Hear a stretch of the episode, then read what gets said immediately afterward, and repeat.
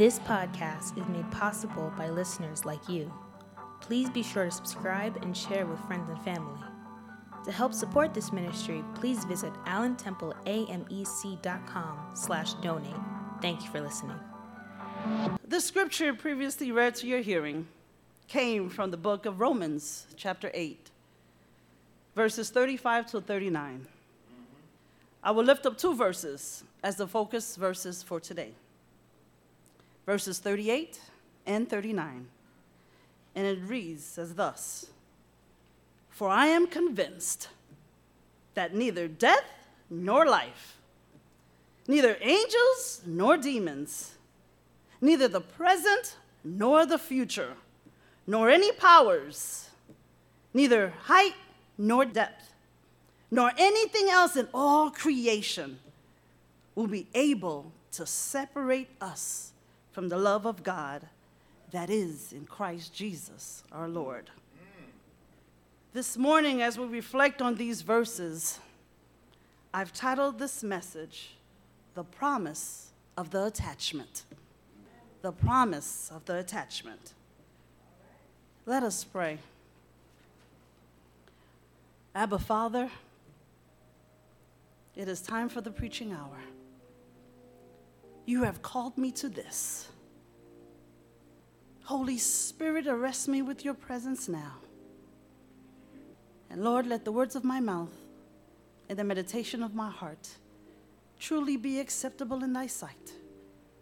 For you are my rock and my redeemer.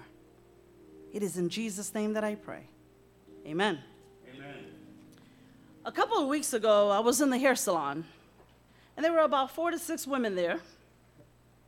We were very close in proximity, making it easy to overhear the conversations that were going on around me. Well, one conversation my ears were tuned to was a lady speaking about having her identity stolen. She said it was almost a two year long process of getting everything resolved. Some folks sold her social security number and proceeded to get a car loan, a house loan, and to make matters even worse, they also sold her social security number to other people. She said she can remember going downtown and getting a copy of her birth certificate, getting it notarized, and sending it to the proper individuals to prove who she was, and that she had not attempted to make any of those purchases, much less apply for any of those loans. She mentioned it felt like a violation and the uncertainty of the lack of security she didn't feel that she had. My hairdresser expressed her sympathy for what she had endured and asked if the situation improved by her receiving a new social security number. The lady replied with a chuckle hmm, No matter how frustrating this has been, a new number is never given to you. You are attached to that same number until death. I couldn't believe what I heard. No matter all the issues she had endured, she is still attached to that same number.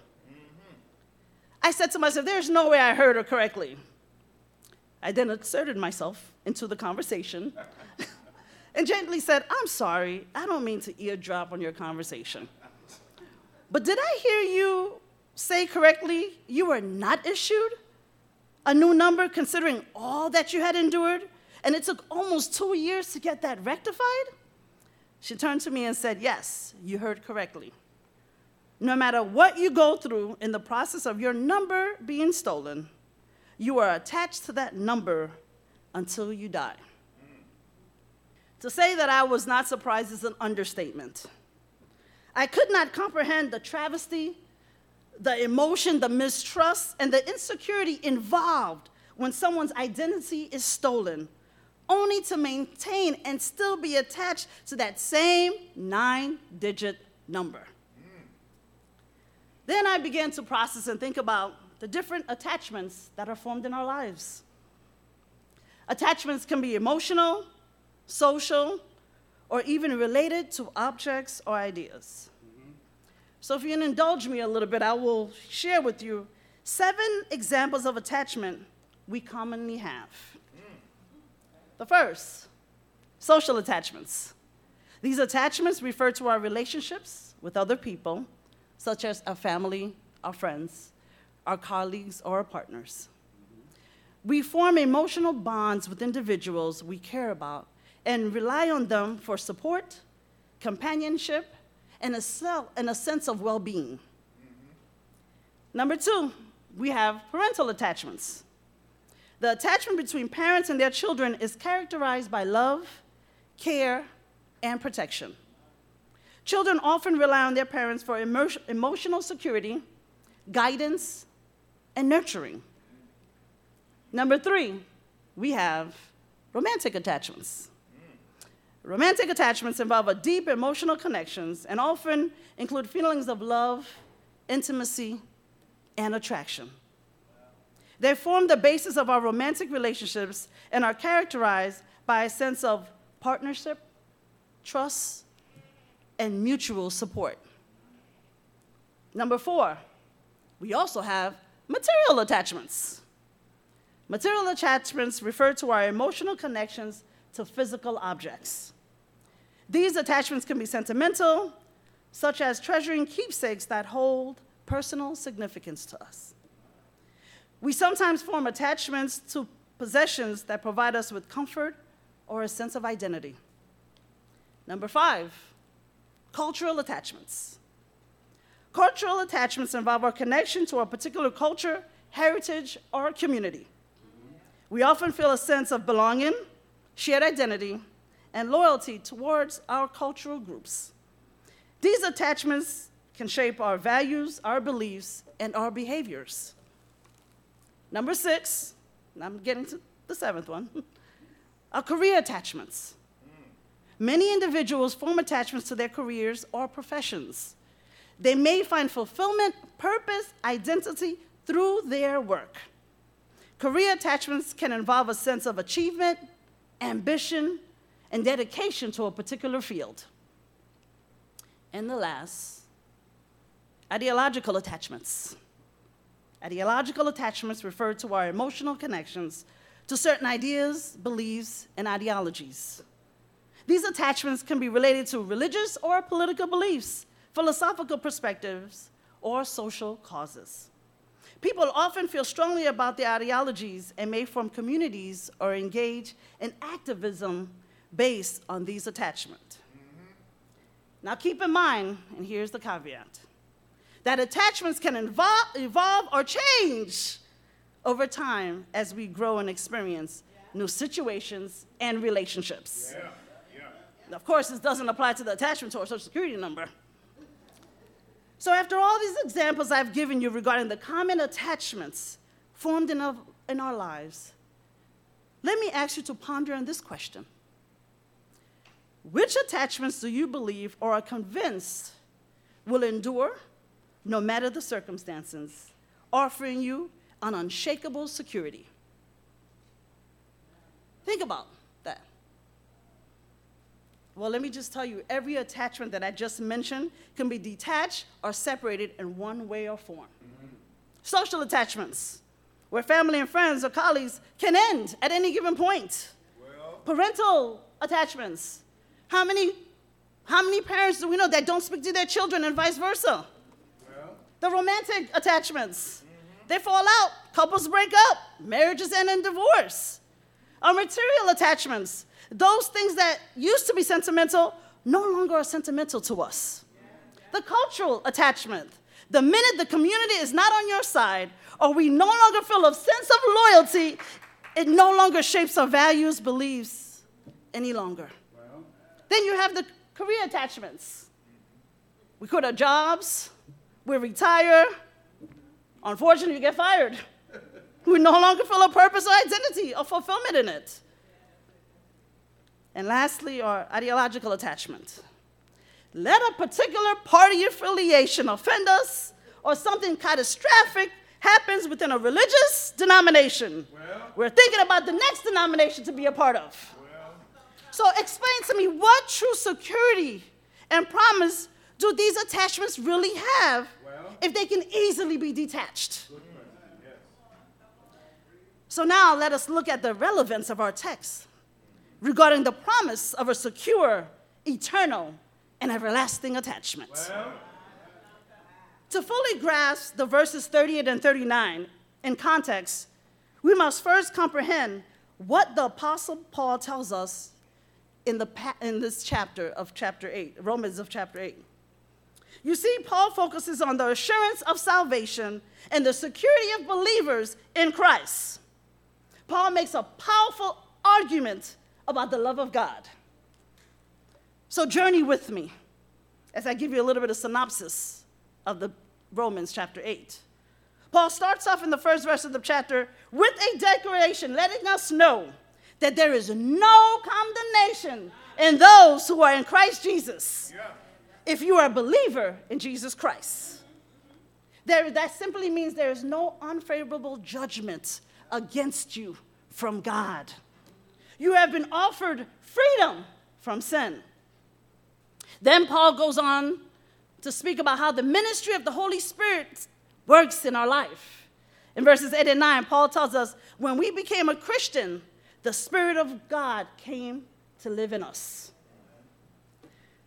And Paul also reiterates for us in verses 14 and 15 if we walk according to the Spirit as God desires, we're not only going to be sons and daughters of God, but we are going to be his adoptive children. And understanding that in the times back when Paul's time, when you were adopted into a family, that simply means that you have every right to the heir of that particular family. And the main right that Paul mentions is regarding intimacy with God. When we pray, Abba, Father. Abba, Father, the intimacy of that simply means referring to God as Daddy or Papa. And you just know when you pray in those words that Papa or Daddy is listening. Yes. Paul also lets you know that there's, there's let you know that not a sole favorable responsibility of a, being adopted as God's children is this becoming co heirs of Christ, which simply means if Christ suffered, guess what? We're going to suffer as well. well. But he also reminds us not to focus on our suffering because the sufferings of this present time are not worth comparing to the glory that will be revealed to us. Paul continues on to talk more about suffering in the context of our sufferings and that hope is needed. You see, it's the hope, it's that joyful expectation that about the future, a trust that our tomorrow will be greater than yesterday's. Then Paul continues on to tell us know that the Holy Spirit intercedes for us in our times of weakness. And Pastor Marriott prayed that in his prayer. When we don't know what to pray, when everything is going on wrong, the Holy Spirit intercedes for us. Then we get to one of my favorite verses in the book of Romans, chapter 8, verse 28 that all things work together for the good of those who love God and that God is working in our lives for our good according to not our good, but according to his purpose. And then Paul reminds us in verse 30 that simply God finishes what he starts. Well. Those he predestined, he also called. Those he called, he also justified. Those he justified, he also glorifies. It is the guarantee for all those that believe. And after Paul presents us with all this information, Paul asks the simple question How can we respond to all of this? Because if God is for us, who can be against us? Who can overrule everything that God has already ordained and said if you are a believer in Jesus Christ? Brothers and sisters, I don't know if you just saw what I did. I literally took you through a journey of the assurance of the Christian life as described by Paul, filled with many promises. Now, let us jump to the verses for today, the last two verses of that chapter. For I am convinced that neither life nor death, neither angels or demons, neither the present nor the future, nor any powers, neither height nor depth, nor anything else in all creation will be able to separate us from the love of God that is in Christ Jesus our Lord. And in the verses leading to that particular, those particular verses, Paul describes various external challenges and trials believers may face, including suffering, persecution, spiritual opposition. However, he emphasizes that no circumstances can break the bond between God and his people. He lists a range of possible threats, which I just read death, supernatural beings, angels or demons, powers, cosmic forces, and asserts that none of these things, anything that transcends time or space, can overcome and break or break the love of God for his followers. Church, this is the promise of the attachment. It is simply God's love for those who believe. You know, a couple of months ago, I was, I was, I was with a couple of friends, and we were celebrating something. And I don't know if it was my graduation or, or, or my birthday, since they were both in the same month. One of my friends looked over at me. She said, Man, Nefty, you're loved. And I thought about that. I, yeah, I can, you know, shrug my shoulders back and say, Yeah, I have a lot of people that love me. But you know what? You know what I realized at that moment? Those very people that say they love me, at, the, at, at, any given point, anything can happen, and those, those attachments can be detached and disconnected. But you know what I thought about? Man, there's nothing like the love of Jesus Christ in my life, who I know that will never leave me nor forsake me, that will supply every need of ours according to his riches and glory. Because if I delight myself in the Lord, he says that he will give me the desires of my heart. And that if I seek his kingdom and his righteousness, that all these things, the provisions, will be added onto me. God promised me if I call on Him, He will answer. Yeah. So, what human being, person, or thing, which is a noun, a noun, that can be given to you that you can say with surety and security that no matter what, can love you in that manner. Paul assures us as believers that regardless of the challenges we face in life, we can have the confidence that God's love is constant, unwavering. It provides comfort and encouragement, reminding Christians that our relationship is secure with God through His Son, Jesus Christ, and that nothing in this world or beyond has the power to separate from His love. You know, oftentimes this is this this text can be a little bit grabbling for some Christians or theologians that says, as you know, famous words are, you can lose your salvation. A lot of people talk about this particular test as opposed to you can lose it. But you know what I want to know? How is that possible when the Lord says, Once you believe in me, you have eternal life? So that kind of contradicts everything. But I can tell you this we as human beings go through circumstances in our life because the enemy's job is to steal, kill, and destroy that will make us think and feel that God doesn't love us. Mm-hmm. And I said the key word feel. And I'm glad my relationship is not based on my feelings when it comes to God. Because He said, No one can snatch you out of my hand, not even yourself. It's sealed deal. God loves us if you believe in Jesus Christ, his son. It is a sealed deal, and there's nothing you can do about it. That's an attachment that can never be broken, no matter how hard you try. And I know there might be some of you here today, you know what you're thinking? Well, God can't possibly love me because of what I've done. Well, can I tell you something?